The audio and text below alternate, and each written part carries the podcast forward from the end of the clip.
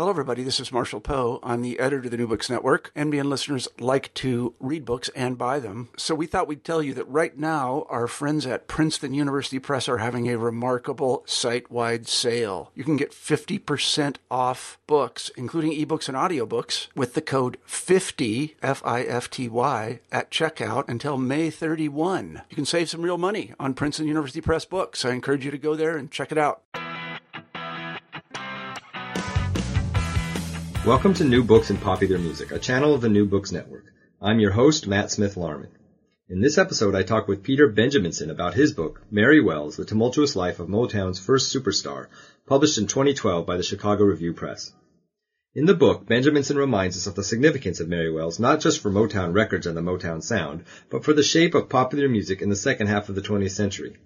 Her usually breathy, sometimes gruff voice is still heard regularly on any number of media types around the world.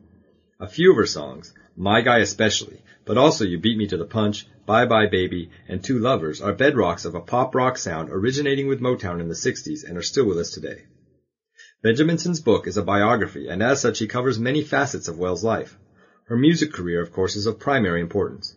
He follows Wells from her early career at Motown, where she recorded her most lasting songs, to 20th Century Fox, Atco, Jubilee, EMI, Reprise, Epic, and many others, including her last record of original music, 1990's Keeping My Mind on Love on Motor City Records. Benjaminson also writes of Wells' professional and personal relationships, the lines of which were often blurred. Herman Griffin, Smokey Robinson, Berry Gordy, David Ruffin, the men of Holland Dozier Holland, and brothers Cecil and Curtis Womack, each of whom she was married to at one point or another. In the end, Wells always considered herself to be a star, the woman who put Motown on the map. However, she lived a life of frustration at the lack of respect and, especially, revenue she received from her stardom. A consequence of this frustration, writes Benjaminson, was a life filled with drug use, abusive relationships, and constant hard touring. To top it off, Mary Wells was passed up twice by the electors of the Rock and Roll Hall of Fame. Peter Benjaminson lives in New York City, which is where I reached him for this interview. Hello, Peter, and welcome to New Books and Popular Music. Thanks for having me on the show. Well, thanks for being here. So, uh, before we get specifically to your to, to Mary Wells' book, Peter, can tell us a little bit about your biography, please? Where are you from? Those kind of things. Well, I was born in Washington D.C. and uh, I worked for the Detroit Free Press from 1970 to 76. Then later on, I worked for the Atlanta Journal Constitution. Then um, I worked in various teaching jobs. I was professor of journalism. Uh, and uh, basically became a full-time writer, uh, which I was doing all my life. But I became a full-time writer uh, fairly recently, the last few years. Mm-hmm. Now and I live in uh, I live in Harlem in New York City. Fabulous. Um, and, and I, I see uh, the biography that you, you've written a few other books on Motown. Um, uh, how did you become interested in Motown? You lived in Detroit, obviously, but Yes, well, that's how. I was living in Detroit. I lived there for seven years as a reporter for the Free Press, and uh, I uh, this was a long time ago, but uh, you, your listeners probably remember when Woodward and Bernstein uh, kicked Richard Nixon out of office using a new device that they called investigative reporting. Uh, I was a reporter then, and uh, with another reporter named Dave Anderson we decided to find out what investigative reporting was all about. So we went to the library. This is long before any computers existed, uh, except in uh, research facilities in the desert. Uh, anyway, we went to the library and tried to find a book on investigative reporting. We realized after a little while that there never had been any book written on investigative reporting. So we looked at each other, light bulbs went on over our heads, and we decided, hey, we do that kind of stuff. We ought to write one. So we wrote the first how-to book ever on investigative reporting called Investigative Reporting. It was a very creative. creative title. Yeah, that word springs to mind. Uh, it, it was a big seller. It was in print for 20 years, two different publishers, several editions, and uh, I really liked the whole process. So I thought, what else is there in Detroit to write about? There was obviously the auto industry, but that had already been written about by people much more qualified than I was. So uh, I looked around and uh, basically saw the Motown Record Company and uh, figured I could write about that. Uh, at that time, when I was looking at it in 1976, no one had ever written a book in this country on the Motown Record Company, although it was already moving uh, past its heyday and into its old age. And many millions of people were familiar with it, but there was no book on the subject, so I decided to write one. And which one was the first one? Was it uh, Florence Ballard or the story of Motown?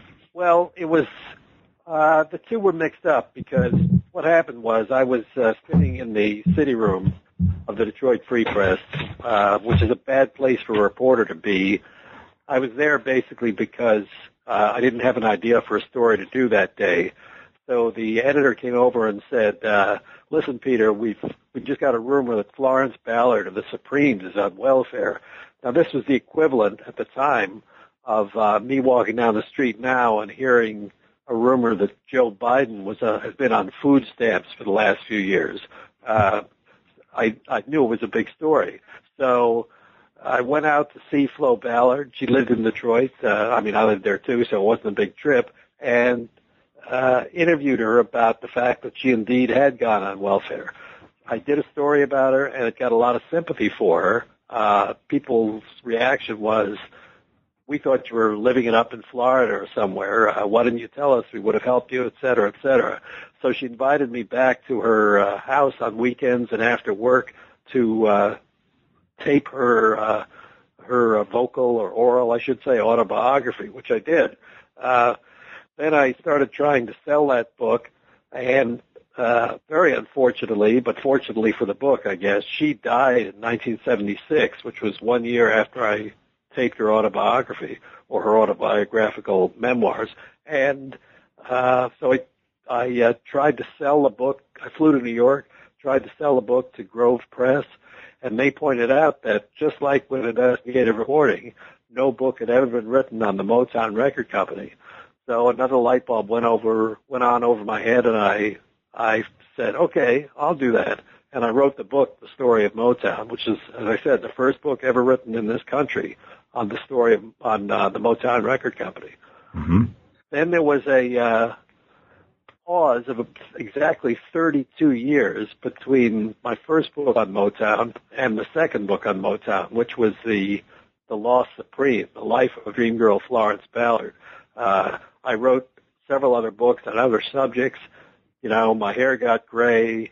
I got married, divorced, and remarried. I had a child. Uh, I went into different fields. 32 years passed by until I was finally able to sell my original idea, which was the book on on Flo Ballard. Um, I think it was because the movie Dreamgirls came out and made money and convinced the powers that be uh, that uh, this this sort of subject would uh, would would also make money. And in fact, the book was very successful, uh, and that led uh, to the book that we may be talking about in a couple of minutes, and that's the Mary Wells book, which is the third book on Motown. Uh, very very nicely, the Wall Street Journal has dubbed me the Motown historian for these three books, which is. Uh, you know, I'm unworthy of it, but still, it's it's been a lot of fun cat, uh, writing about Motown over these last I guess, 37 years. So, so, not to, to, belabor the point of your earlier books, though, but so the the Flo Ballard book, you published it 32 years after you wrote it. Is that what you're saying? Well, 32 years after Flo gave me her, okay, her okay. into her own life. Okay, uh, and it was actually a good thing because a lot of other stuff came out that she hadn't told me about in the in that intervening 32 right. years, which I was and I also did a lot of research on it over the years, so I was able to put all the new material in I the book, see. plus her her uh, what she told me on the tape recording in 1975. So in '75 you got the interviews, and then in the 2000s you actually wrote the book. That's correct. I get it. Okay, let's get to the book we're here to talk about, though. Uh, why do you choose Mary Wells? Well, um, I the Lost Supreme book came out, and as I said, it was very successful. then I was uh, sitting in my apartment one day, and a guy called me from Florida uh, named Randy Russey. He, uh, I'd never met him. He was just calling me out of the blue. He said he had been a friend of Mary Wells in Florida, and indeed, Mary did live in Florida, had lived in Florida, and he was one of her friends. And he said, "Look, I love the Lost Supreme, but um, that Mary Wells' story is even more interesting than Flo Ballard's story. And I actually got kind of mad at him. I said, look, Randy, you know, it took me 32 years to get that book into print, and there were certainly years of work on it. Uh, why should I write the same story? You know, just change, you just want me to write the same story and change the names? I mean, once again, an African American girl from the Detroit uh, ghetto goes to Motown, is a big success, and then uh, her career drops off later. Uh, it would just be a repeat of the book. So he very patiently told me the 100 or so differences between Mary Wells' story and Flo Ballard's story, uh, and convinced me to write the book. Then uh, the Lost Supreme had been so successful that the same publisher agreed almost immediately to write the uh, Mary Wells book, and it's it's been doing very well, uh, mm-hmm. so to speak. I don't mean to make a pun on the word "well," but it's it's almost impossible not to. Uh, it's almost. A- yeah, it's been reviewed in like USA Today, Wall Street Journal. It's been on TV, so uh, I'm riding high on it, and I I'm really glad not only for me, but because uh, I think Mary Wells deserves not to be forgotten and had a very rough life uh, trying to maintain her starhood. Mm-hmm. Well, well, let's let's get into the book then. Uh, let's let's roughly go uh, along the chapters that you do. So early on, tell us uh, chapter one. Tell us a bit about uh, Mary's childhood and even mix in what was Detroit like at the time. Well, uh, there, those are two different stories, really. Detroit at the time was very musical. Uh, you know, you could. It was also quite prosperous and quite crowded. Anybody who wanted to really uh, could get a default job on the auto, one of the auto assembly lines. Uh, but a lot of people didn't want to, and and uh, uh, they kept trying to make music uh, on street corners and in the various nightclubs that sprung up around the uh, city to uh, you know take advantage or to provide music for all the people that were uh, earning regular paychecks on the assembly lines. So it was a very musical city, and uh, actually very nice one to live in. Uh, it's half in ruins now, but in 1950 it was uh, voted the most beautiful city in America by the uh, U.S. Chamber of Commerce, which uh, certainly to- tells you something about the place. Um, Mary, though, had a really rough life. She uh, uh, her mother was a house cleaner and her father was, although an auto worker, was mostly absent. And when he did come home, he'd beat up on her mother. So, uh, I think it traumatized her for life, really. And then she had, uh, spinal meningitis when she was about five and had to spend two years flat on her back in the hospital. Then she had to learn to walk again after she got out of the hospital because she had, you know, spent so long uh, not walking. Then she got an attack of, uh, of tuberculosis, which reoccurred when she was in her 20s. And uh, things were really rough on her, but amazingly, uh, she became a very determined person. Uh, first, for a while, she was determined to be a scientist or a, a doctor because she was associating with so many of them. But uh, finally, she decided to be a, a musician, and uh, that's when her her life of determination, which is what I call it. I mean, she was a very determined person. That's when her determination first started to come out. So it was definitely a rough youth. Uh huh. And and uh, does she does she have a musical background? she sang in the uh, uh, chorus at school, and incidentally, the Detroit schools at the time had a uh, major program of uh, of music education which I don't think they do anymore. And she also sang in the choir at church. But this was uh, a common experience for most kids in uh, in Detroit at the time. Uh, she had no particular experience, and um, as far as anyone could see, not a great talent. But she was only about 15 or 16 at the time when she decided to become a, a, a popular singer. Um, what really uh, did it was she, there's a great quote in the book, if I do say so myself. Uh, she says she, uh, she, well, first she wanted to get into uh, the various uh, male groups that uh, were popular in Detroit. Uh, some of those groups, you know, the Temptations and others, became the Temptations and others, but uh, they didn't want her in there because it would disrupt group solidarity. She was an attractive teenage girl, so you can imagine what they meant. But uh, she finally decided that okay, if she can't do that, if I can't do that, I'll be a songwriter. she uh, decided she'd write a song for Jackie Wilson, who was a popular singer at the time. and in the quote, she says, I went into my closet, my secret closet, and asked God to send me a song that I could write up and give to Jackie Wilson. And the song that he gave her was called Bye Bye Baby. Uh, it uh, was a good song, uh, an old style uh, black female song, and uh, she managed to maneuver her way into uh, performing it for Berry Gordy, who she thought was a songwriter for Jackie Wilson at the time, but actually had stopped writing for Jackie Wilson and was looking for a uh, a new or really a any competent female solo singer who could become a female solo superstar at Motown. And he found her in Mary Wells. Uh, she sang the song really well. She had the uh, dynamism to uh, locate him and perform it when he didn't want to hear it. She just insisted to hear it, and uh, she went on to have a great uh, career of uh, about five years at Motown. So, so tell us about Motown up to this point where she meets Berry Gordy. Were, were they successful at this point? They had had a couple of hits, but they were still struggling. Uh, Gordy never, you know, the problem with most businesses everywhere, probably, and certainly in the U.S., is that they don't have enough capital to keep going. Uh, so, you know, if something goes bad, they spend some money and then they run out of money and they have to close. And that's what Gordy was worried about with Motown. Um, Gordy had uh, started another business prior to this. It was a jazz record store, and he lost all his capital because it closed and went bankrupt. Not enough people were interested in buying jazz records.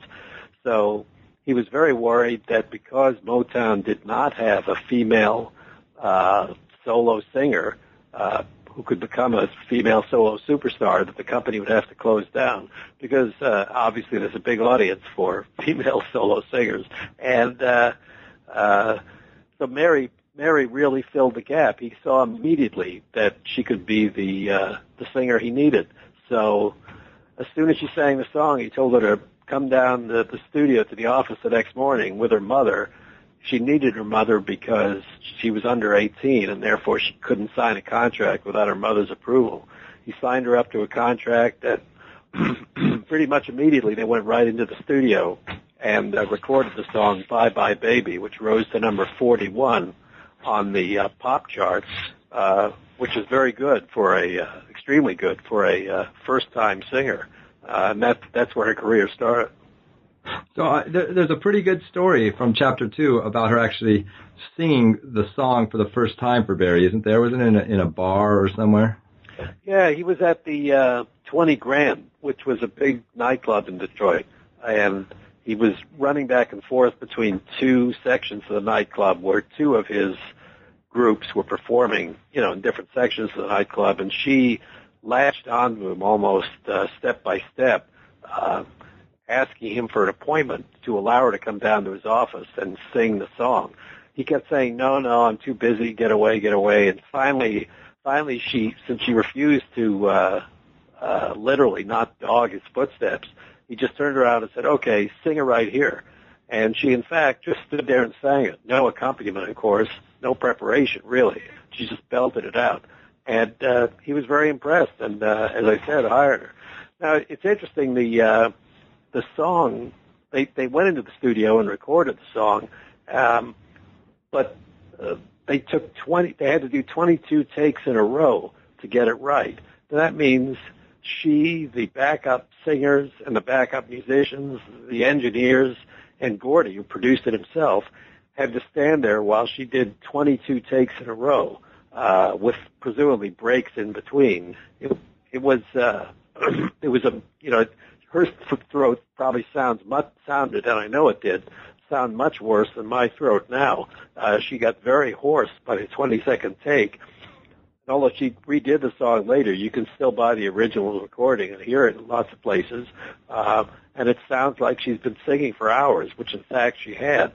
in fact, she added to the end of the song two banshee-like wails, which uh, I don't think were scripted into the song. She was just very, very frustrated that it had taken 22 takes to do a relatively simple song. Now, the reason it took those, it, it took that many takes was partly because they all were inexperienced, including obviously her. I mean, it was the first recording, but also because uh, the uh, they had a one or two track system.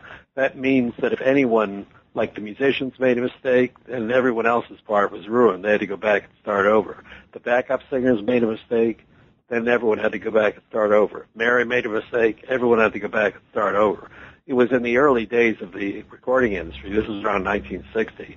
So uh, uh, it took a while, but it, it it came out. It was a very good song, and uh, and started her career at Motown.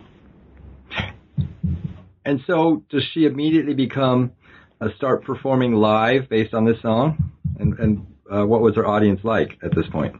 Yeah, she did. Um, maybe not after this particular song, but after she did her next song, which moved a little higher on the chart. Um, she immediately went out on the Motown uh, tours. They were the Motortown Revues. What the Motown did, which, which was unique at the time, was put all the members of the uh, all the tour touring musicians on the same bus.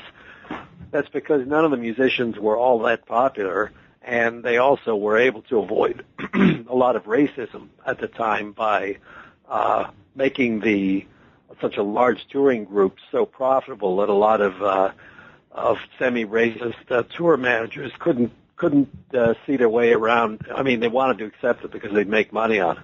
So these tours would go on for 30, 30 days. Uh, lots of times they couldn't find a hotel, so the people would, musicians and performers and handlers would have to sleep on the bus, which didn't uh, make any of them, uh, which made a lot of them cranky, I should say. So I mean, it couldn't bathe that often. It was really, uh, really a horrible thing. But they managed to uh, go all over the country, certainly the eastern half of the country, and uh, and let everyone know how good Motown singers were. So, so yeah, she was on those tours. Very soon, though, uh, when she became a big star, she'd go on her own individual tours, which was, as you can imagine, much easier. She had a car uh, and uh, didn't have to be surrounded by all these other people, but she still had to go to a lot of venues in a short period of time. Otherwise, the tours wouldn't have been profitable. Mm-hmm. And um, now, now Mary was considered a, a solo artist, but it, it sounds like uh, very close on the heels of her solo success, we start getting the rise of these uh, what we call girl groups, right? The Supremes and whoever else. Um, did, how did this influence Mary's career? The rise of girl groups. Well, it, it really altered it. Uh, her uh, first song, Bye Bye Baby, and to a certain extent her next two or three songs were traditional black female songs. They were kind of heavy and, uh, well, Bye Bye Baby was a song that said, uh, you know, how sorry I am. It was a woman saying to a guy that had left her, I'm really sorry that you left me. You really hurt me. Uh, and, uh, but don't try to come back because I'll never take you back again. So this whole song was sort of, uh, uh, an old style downer of a song. Blues really is what it comes mm-hmm. down to. but as soon as the girl groups started singing, they were singing. They weren't Motown groups. These were uh, Phil Spector was the best one, but lots of producers in uh, Tin Pan Alley, which is basically the uh, conglomeration of white music companies in New York, hit it big with these uh, girl groups. The girls, the singers, the women were both white and black, or some some of the girl groups are all white, some are all black. That wasn't the point. The point was that they sang very uh, sort of teenage effervescent lyrics on top of uh, heavy instrumental basses. Phil Spector's "The Wall of Sound" was the was the paradigm of this. Uh, you know, they they sang things like "Leader of the Pack" and uh, you know, uh, "You Drove Across the Railroad Tracks" on that fatal night and stuff. They weren't they weren't songs that were supposed to be taken seriously, and they were like high-pitched girlish songs. And so Gordy uh, and his songwriters and Mary immediately changed their style. They could see what the what the hits were now going to be like, and uh, she started singing uh, much lighter songs than "Bye Bye Baby." Uh, you beat me to the punch, two lovers, uh, and my guy was the ultimate, ultimate. Uh, sort of girl group song about her how faithful she was going to be or she would she was to her guy. Uh, so they they uh, Motown was very uh, mobile. They they were willing to go anywhere, and do anything to make money, which was Gordy's uh, main thought in life. And uh, they did very well by imitating and then taking over the girl group sounds. I mean, the Supremes uh, were one of the were the ultimate girl group, really, until uh, till you know many years later. Uh, all the girl groups practically disappeared once Motown took over the girl group mantle, and uh, even Mary, although she wasn't a group, continued to sing girl group type songs.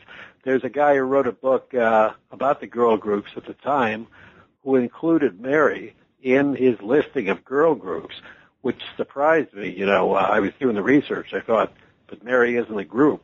And uh, he just ignored that fact because she sounded so much like the other, like the girl groups that he uh, sort of put her in the book anyway, even though she was a solo superstar rather than a, gr- a girl group or a group at all. Well, I imagine she had, you know, the ingredients of a girl group, you know, backup singers, musically, rhythmically, etc. Right? Oh yeah, lyrically. Yeah, absolutely. Although um, the backup singers weren't as prominent uh, as the uh, as they were in the girl groups. I mean, the girl groups may have had backup singers, but basically all the all the major singers were up front you know, they were doing a choral kind of thing.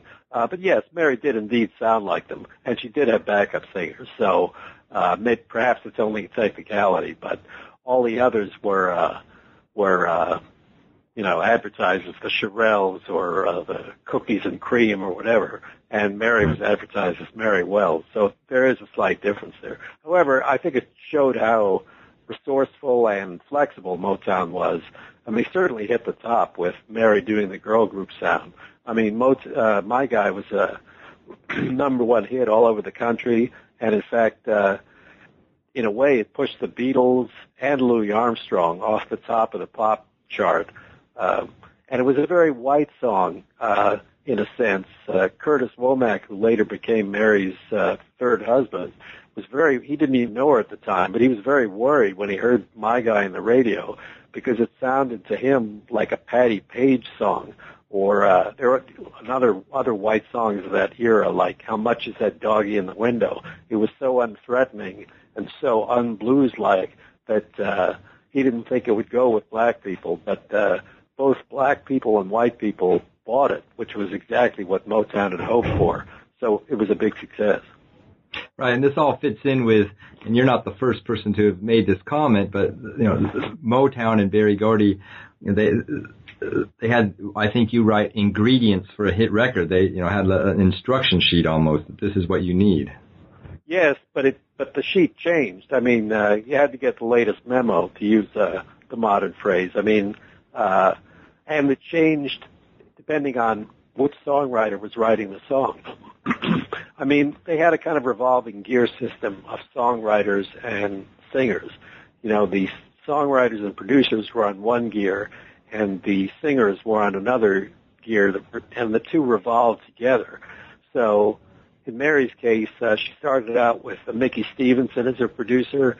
He did a couple of hits for her uh, that uh, they, were fine, but then they, then the next song would drop down the charts.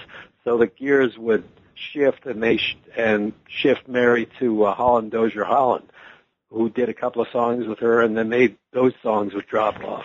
So finally, I'm simplifying it a bit, but finally they shifted her to Smokey Robinson, and he uh, turned out to be the best songwriter she ever had at Motown or anywhere else.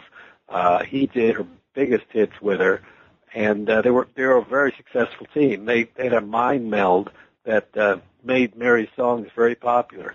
So uh, they were very popular, and that's one of the reasons Mary shouldn't should not have left Motown. That was uh, the big mistake in her life, and even she admitted it uh, years later that leaving Motown at the height of her success was a was a big mistake. Much of your book centers around um, different professional slash personal relationships that Mary had uh, with with people. Um, so let's step back just a, a moment. An, an, important person in her professional and personal life was Herman Griffin. Tell us a, about that relationship. Well, Herman was her first band leader at Motown. Um, he'd lead the band I would have loved to have seen his performance because people described him as really astonishing. Uh, as Mary would finish up uh, her uh, early hits with a, you know, by singing one big note, for instance, Herman would do acrobatics behind her. He'd do uh, back flips, uh, double forward flips, and uh, basically it distract the audience from. Uh, I would think it would distract the audience from Mary singing, but sorry. okay. But people who uh, saw him said it actually worked out. They coordinated it well. His his backflips and double flips would uh, would sort of emphasize what she was doing. So they, they were a great uh, they were a great pair, at least on stage. Then uh, she made the mistake of marrying him. Uh, incidentally, you know, she wanted to. One of the things she was determined about in life, and she was a very determined person. One of the things she was determined about was to try to get make her family much better than her parents were uh, as a family. So she went over to see Herman Griffin's fa- when she was thinking about marrying Herman. She went over to see his father, who lived in a house in Detroit, and basically interviewed him about how he was as a family man, et cetera, et cetera. Then I guess she was satisfied with the interviews because she with the interview because she got married to Herman, uh, which unfortunately turned out to be a be a mistake. Uh, Herman uh, uh, cheated on her with a prostitute, and uh, she wasn't going to take that, so uh, she divorced him. Uh, but nevertheless, she kept him on as business manager, mistakenly mistakenly thinking that he had uh, her career, uh, you know, advancing her career in mind. But I think what he really wanted was uh, to get her away from Motown so he could uh, collect some percentage of her uh, of what he thought would be her big royalties and big income after she left Motown. So her whole association with Herman Griffin was a mistake, but she had uh, many other relationships in her life for both uh, personal and business reasons. Mm-hmm. So Herman, he, even after they divorced, he he was her manager for quite a while, wasn't he? Or, or had yes, for several years. Um, uh-huh. And he uh, he urged her to leave Motown. Then mm-hmm. uh, then there's a long chapter. By the way, the, the book's 300 pages. It has hundreds of these of stories about her. But one of the more interesting ones uh, was that uh, Herman uh, and a guy named Robert West uh-huh. uh, took Mary to New York, and uh, they were negotiating with other record companies, uh, trying to get uh, Mary the biggest possible advance you could get from one record company from from any record company. And eventually, she did get a two hundred and fifty thousand dollar advance from Atlantic Records, which was uh, very nice. In any case, uh, excuse me, from 20th Century Fox Records, just, which was a very large amount, certainly at the time and even now. Uh, but in the meantime, uh, West and Herman Griffin had a gunfight over which company Mary should go to, and in the course of the fight, uh, Herman Griffin shot Robert West through the head with a pistol, which uh, was a very frightening incident, which is described at uh, described mm-hmm. in the book. And West didn't die, but he came near to dying. But that was it for Mary and uh, Herman. Uh, even she, with her somewhat clouded judgment in that area, could see that she shouldn't uh, keep a felon or uh, he was never convicted, but they could, could shouldn't keep a guy like that on the payroll. So they finally mm-hmm. broke up. Uh, and then she went on to have more professional managers who uh, who did do a better job for her. And and, and so then, um, you've already talked about this a little bit, but Smokey Robinson, how does she come to meet him? And and specifically, what are some of the songs he wrote for her? Well, uh, or with her, I should say. She uh, she couldn't help but meet him. He was the he was one of the songwriters at Motown. It was a very small company at the time, um, and uh, he wrote uh, he, his kind of music. He it was he was heavily influenced by Harry Belafonte, uh, who I think is still alive now, and uh, you know wrote uh, sang sang and wrote Caribbean style songs with bongos and a kind of rhythmic Caribbean rhythmic beat. In fact, I think Belafonte was from the Caribbean. Uh, Smokey Robinson wasn't, but he adopted Belafonte's musical style. And Robinson unlike Belafonte, as far as I know, Robinson really knew how to write for female singers. He was a very sensitive guy. He had a uh, great falsetto himself, and uh, he was able to write these rocking songs but also attracted women because the uh, lyrics and the intonation that Mary used appealed to female listeners. So they got along very well as as singer and songwriter. Uh, they worked together very well, and they came up with uh, well, it was two lovers, for instance, which um, was shocking at the time because it seemed to imply that Mary had two different men as physical lovers. Uh, but actually, at the end of the song, it revealed the fact that she was talking about two different personalities of the same guy, her boyfriend. Uh, then there was "You Beat Me to the Punch," which fit in with the fighting, um, the uh, craze for boxing at the time. You don't hear that much really about boxing anymore, except among fans. But uh, you know, there was uh, Muhammad Ali and uh, lots of other fighters uh, who were big name fighters and uh, were very big celebrities at the time.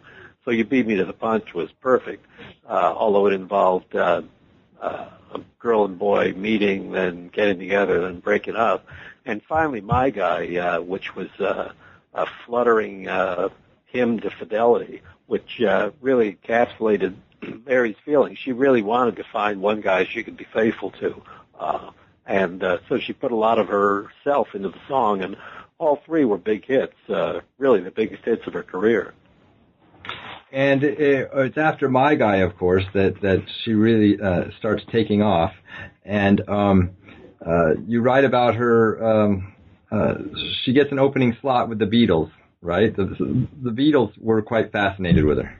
Yeah, well, they were very fascinated with her. Uh, at the time, there were very few black people in England, and there were very few records of black singers in England because they weren't imported commercially. the Beatles only knew about them because they lived in Liverpool, which was a big English port, and they uh, sailors who would go back and forth on English ships would buy black American records in New York or wherever they landed, and then uh, uh, bring them back and play them for their friends. And the Beatles heard them. John Lennon's reaction was, "Why can't I sing like that?" And he tried to uh, change his singing so that he could sound more like a black person. Uh, in fact, the high falsetto that the Beatles used in many of their songs is uh, supposedly a direct imitation of uh, what a lot of black American singers were doing at the time. So uh, when then when they came over to do a tour of the U.S., they saw Mary in concert and immediately adopted her as their sweetheart, uh, and then in fact invited her back to England to uh, be one of their opening acts on their own tour of England which uh, where she was a massive hit because very few English people had ever seen any black people, much less uh, an attractive female black singer. So there was this one guy I talked to, David Bell, who was 17 at the time. He got in trouble with his girlfriend because he went to the uh, went to uh, see the Beatles and saw Mary. The girlfriend was obviously interested in him because she insisted on sitting in her in his lap throughout throughout the concert but uh, he only had eyes for Mary, as they'd say. Uh, he couldn't get over how beautiful she was. He's now in his 60s and uh, still collects Mary memorabilia, so it must have been uh, yeah. must have had quite an effect on him. Uh, but that was a lot of English people were uh, were uh, very very affected by her, uh, and there's a theory that English music uh, since that time has uh, been very affected by black music. There's still a a group in England called uh, Northern Soul. The northern they're referring to is the north of England, not the United States, uh, where all the people they they love all the people in this movement love sort of uh, relatively unknown Motown records. They even there was even a uh, record company in England formed called Nightmare Records, but Nightmare doesn't refer to you know the dream you have at night. It refers to a a song by the Andantes, who later became a backup group. It's a very obscure song, but there are all these people that'll uh, travel all over England trying to find these obscure records. This this group is going on today, so that shows you something about the uh, mm-hmm. the impact that Mary and the others had on England. She was the first first Motown star to ever appear in England, and she appeared with the Beatles, which certainly added to her credibility there. So everything we've talked about so far, I mean, how old is Mary at this point when she opens for the Beatles? I mean, she's still very young. 21. Yeah. So she's had all the success in a very early point. Um, tell us a little more then about her decision to leave Motown. Well, she realized after a while by talking to other people in the business, and that's what you get to do when you go on tour, that she was being underpaid in a sense by Motown. I mean, the way everything was set up, she was getting about seventy-five thousand dollars a year, which, from my point of view, isn't that isn't that bad for today. Uh, this was in the early '60s, uh, but uh, she realized that the other people who had hits on the chart and worked for other record companies were getting something like two hundred and fifty thousand a year. So that was that was what she saw as her goal. She was as interested in money as Gordy was, uh, and uh, didn't feel like uh, that she should be losing the difference between seventy-five thousand and two hundred and fifty thousand every single year that she was working. Now, Motown did this because, excuse me, not only did Gordy like money, but he needed the money at that time to bring along other singers. I mean, the Supremes did ten records before they came out with any kind of decent hit. Most other record companies uh, would not have supported them while they did 10 records. After two or three, they would have told them to take a hike. But that wasn't Gordy's business model. He, he saw something in them and believed that they could be developed into a, a group that would make money for him, so he kept pouring money into them. In a sense, though, a lot of the money was money he, he had another, if he ran another company, would have given to Mary. She realized this in time and decided to leave. The real problem, the only real problem she had though, was that she didn't bring Smokey Robinson with her. Uh, he had been made a vice president of the company, which presumably uh, meant that he got some interest in the company, and uh, he he wasn't planning to leave. He's he's still there, as far as I know. I mean, the company has been sold, but uh, he's all his creative career he stayed at Motown. So that was a big mistake, and I could see since she made this big decision at 21 how she could have. Uh, made a mistake like that. I, I've made, I certainly made bad decisions at 21. I'm sure most people have, but usually they're not as life uh, or career threatening as uh, Mary's bad decision indeed was. And, and even some bad decisions within leaving, like um, she she handed over all the rights to her music, didn't she? Yes, uh, for a mere thirty thousand dollars, which seemed to her like a large amount of money, and I certainly even now would uh, be would make my day if I got a check for thirty thousand. But nevertheless, uh, she gave away all her rights to Motown music, all the Motown, all the music she had recorded at Motown. excuse me, recorded in Motown so far, which was a tremendous, which was all her big hits, basically, all but maybe one or two of her big hits. Mm-hmm. And that made sense at the time because you know most uh, records went up the charts then uh, hit hit their high peak on the charts, and then were forgotten. You know, you can't can't find them anymore, except maybe. Uh, I mean, now you can, I guess, on YouTube, but in those days you could find them in used record stores, but they weren't played anymore, so they were pretty much worthless. Uh, Motown broke the mold on that one. I mean, uh, I just went into a restaurant the other night and heard uh, Tammy Terrell doing "Ain't No Mountain High Enough." I mean, this is this is 2013 and I'm still hearing records that were made in the early '60s. Uh, no one, no one would have thought that that would have happened, and Mary was among the hundred percent of the people who didn't believe that would happen.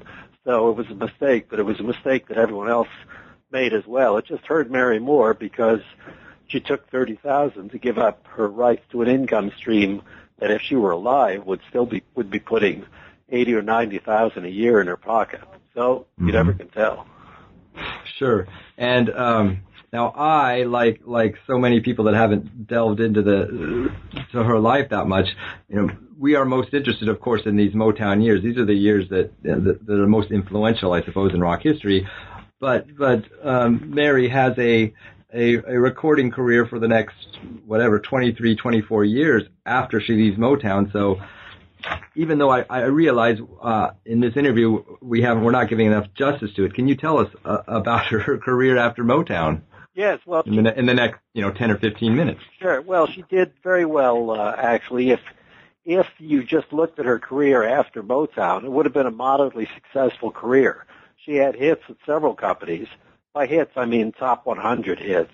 Uh, and she even had a few top 20 hits, and even one top number one hit uh, in those 22 years or whatever it was between uh, the time she left Motown and the time she died. She had a fairly respectable career.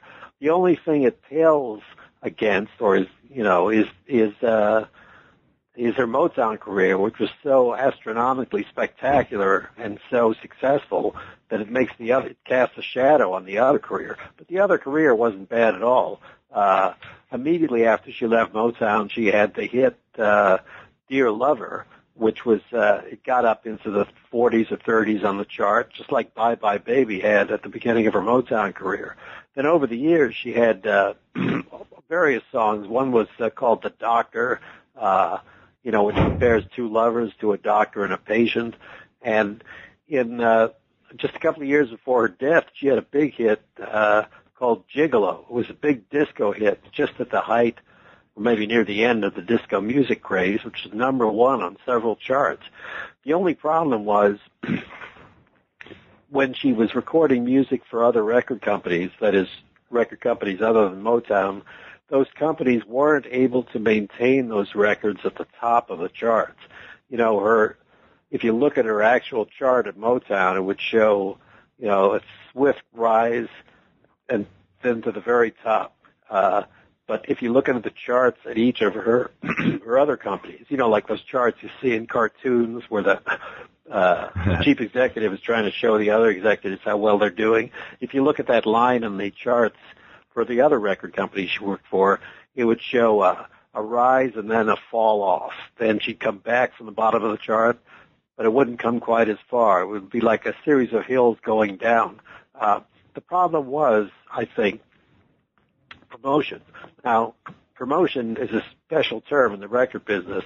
It doesn't mean like when you get promoted, uh, you know, from uh, janitor number two to janitor number one. I mean, it's like, and it's not like advertising either.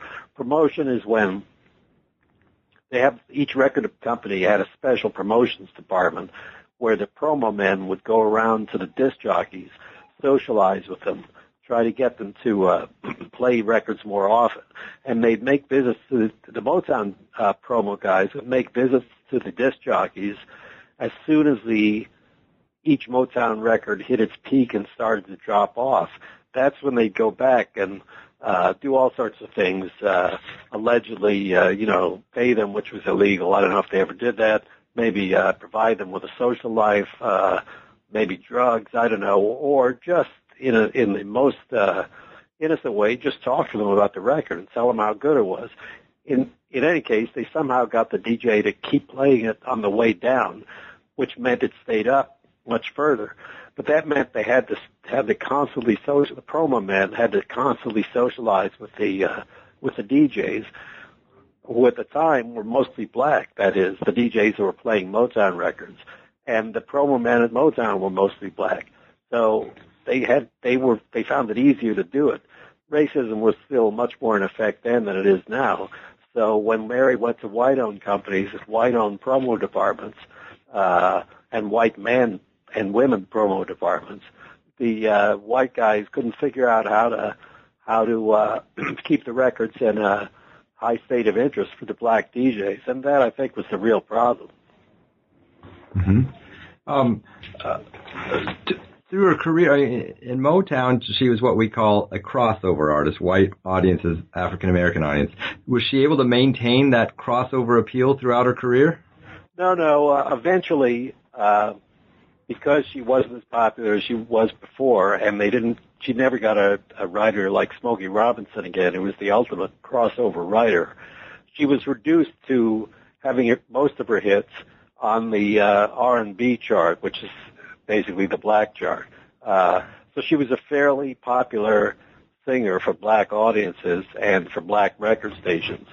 That's that's the kind of situation that Motown had been created to to uh, obliterate. That is, to keep everyone crossed over so that it appealed to the much larger white audience, as well as continue to appeal to the smaller but still substantial black audience, which grew over the years, by the way.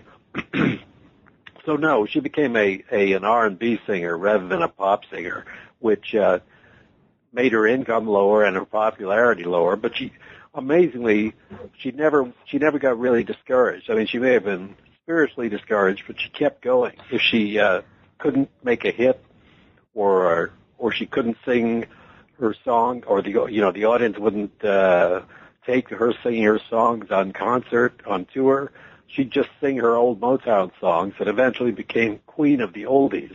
You know, she keep she was singing My Guy uh 28 years after it came out and still getting uh a lot of play for it.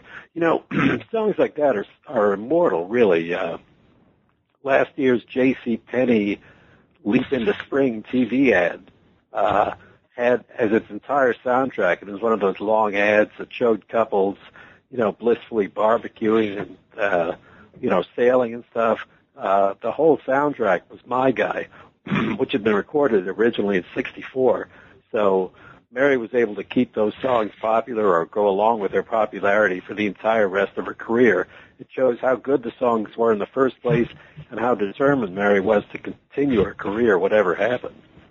Yeah, I, think uh, my guy especially. I mean, that that is you know that's that's among you know a small handful of songs really that are just uh, you know they're the songs that have la- you know they they it's hard to say a word they're sublime in their in their popularity Yes, and I- I that they that they last so long Right, I call them semi-immortal, uh-huh which sure. I think is, is certainly commercially they're they're semi-immortal since they've lasted so long.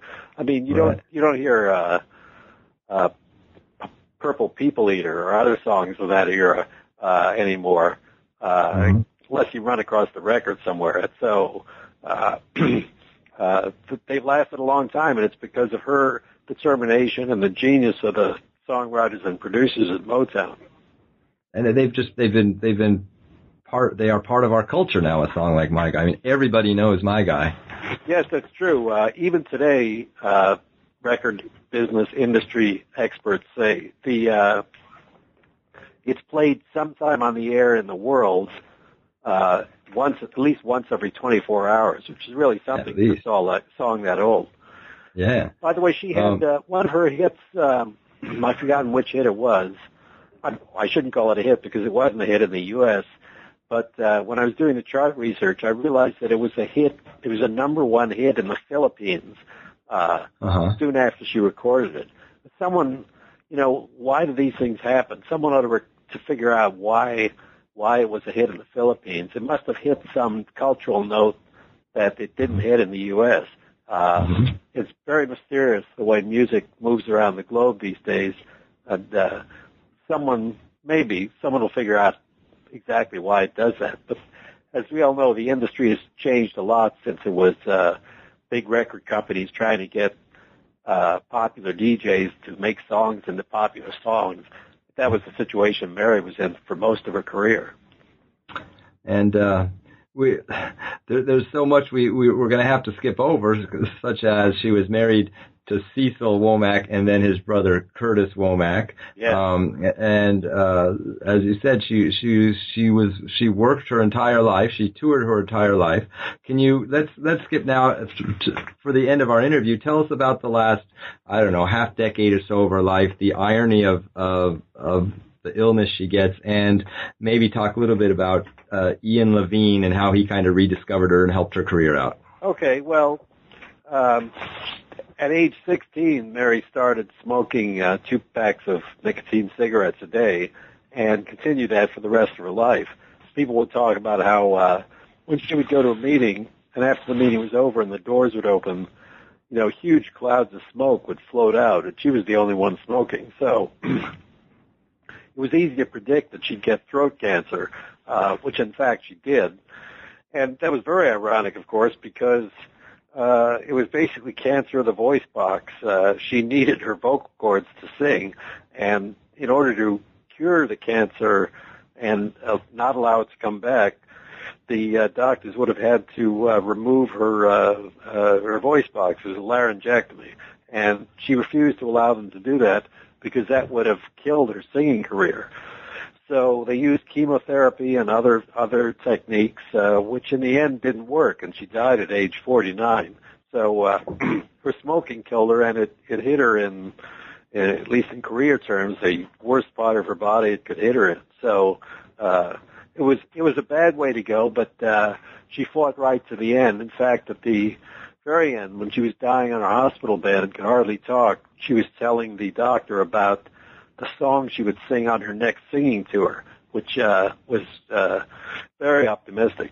Um, Ian Levine was uh, one of those uh, Northern Soul type producers. He he was a London DJ um, who uh, developed a fascination for Motown, and late in, in the late '80s, re-recorded as many Motown songs uh, sung by the, their original singers as he could, and he also uh, wrote a few new songs for Mary to sing.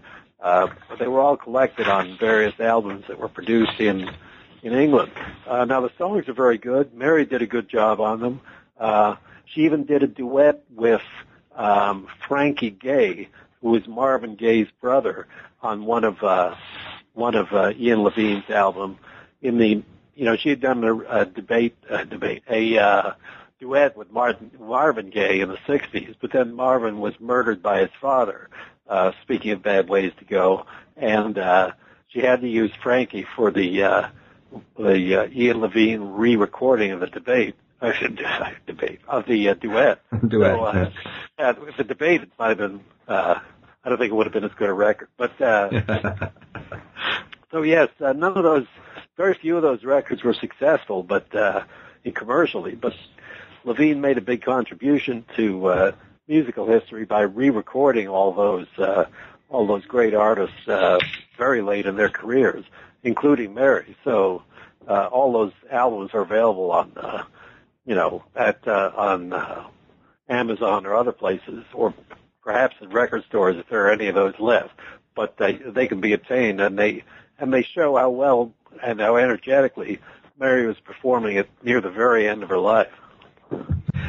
And, and she did at the very end of her life. Uh, she did uh, try to sue Berry Gordy, didn't she? Or she did. Um, how did that turn out?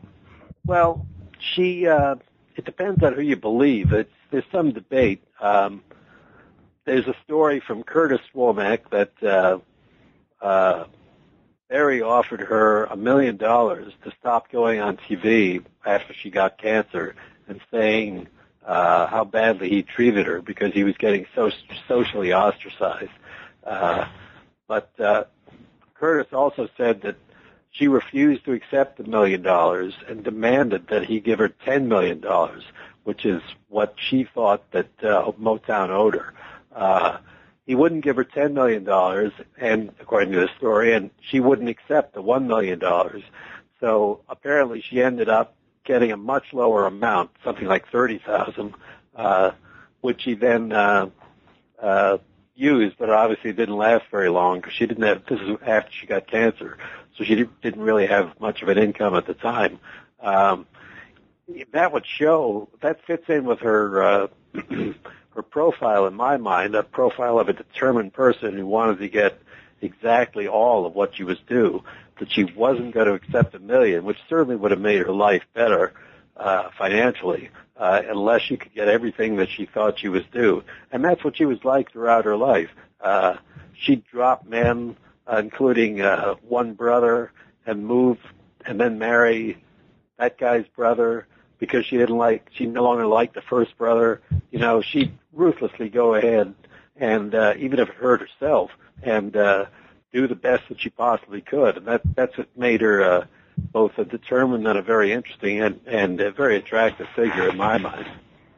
And then, and then uh, tell the story quickly, or as long as you'd like, about this this this recovery right before she dies. Isn't there a moment where she has her voice for a, for a day or two, or? Yes, that's true. That that wasn't unique to her though. That happens with a lot of people. Uh, a lot of people uh, come out of a long sickness and suddenly they feel great and they can do everything they could do before. They figure, aha, I've broken the back of a beast. But what it turns out is that uh, their system has just rallied for the last time and pushed out the disease, but it can't do it for more than 24 hours or so. So uh, then they die right after that. And that's basically what happened to Mary. Her after years of being unable to speak in anything but a whisper. She could suddenly sing, and uh, she felt great. And then basically she died shortly thereafter. Uh, religious people say that that's God's way of indicating that when you go to heaven, uh, all your powers will be restored. Uh, non-religious people say it's just what I just said that uh, it's the body's last effort to throw off the oppressor.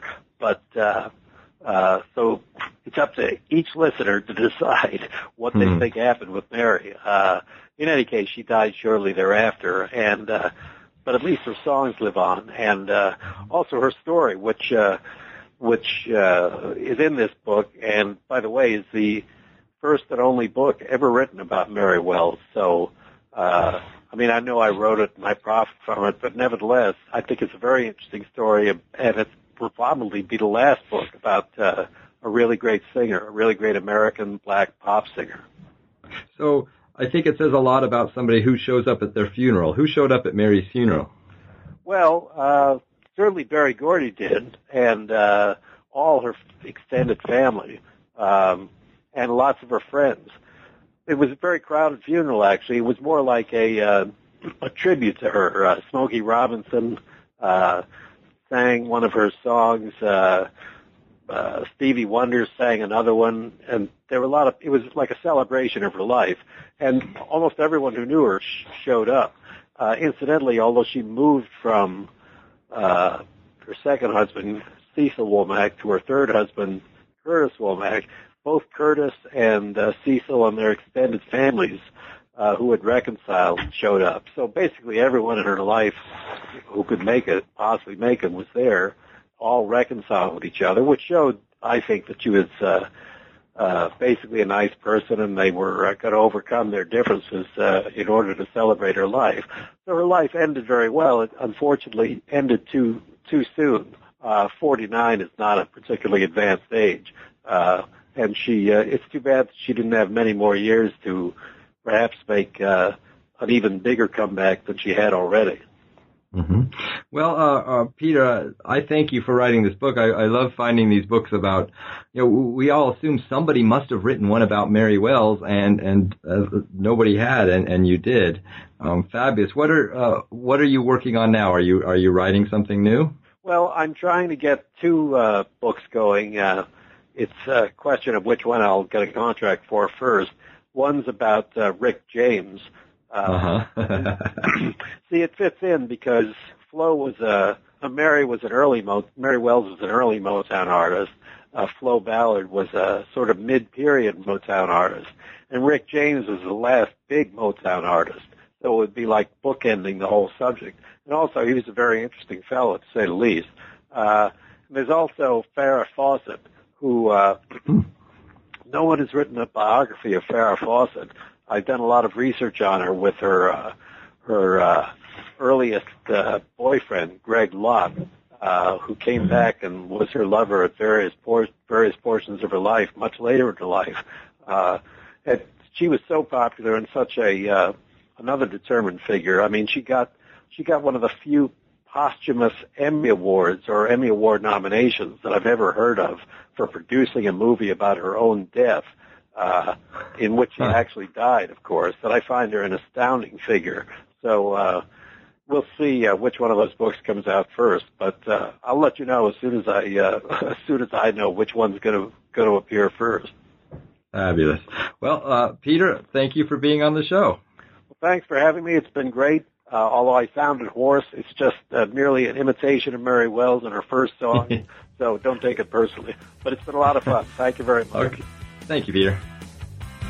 You've been listening to a conversation with Peter Benjaminson about his book, Mary Wells, The Tumultuous Life of Motown's First Superstar, published by Chicago Review Press in 2012. Check back with new books and popular music regularly for interviews with authors of books about popular music. I'm your host, Matt Smith Larman. Thanks for listening.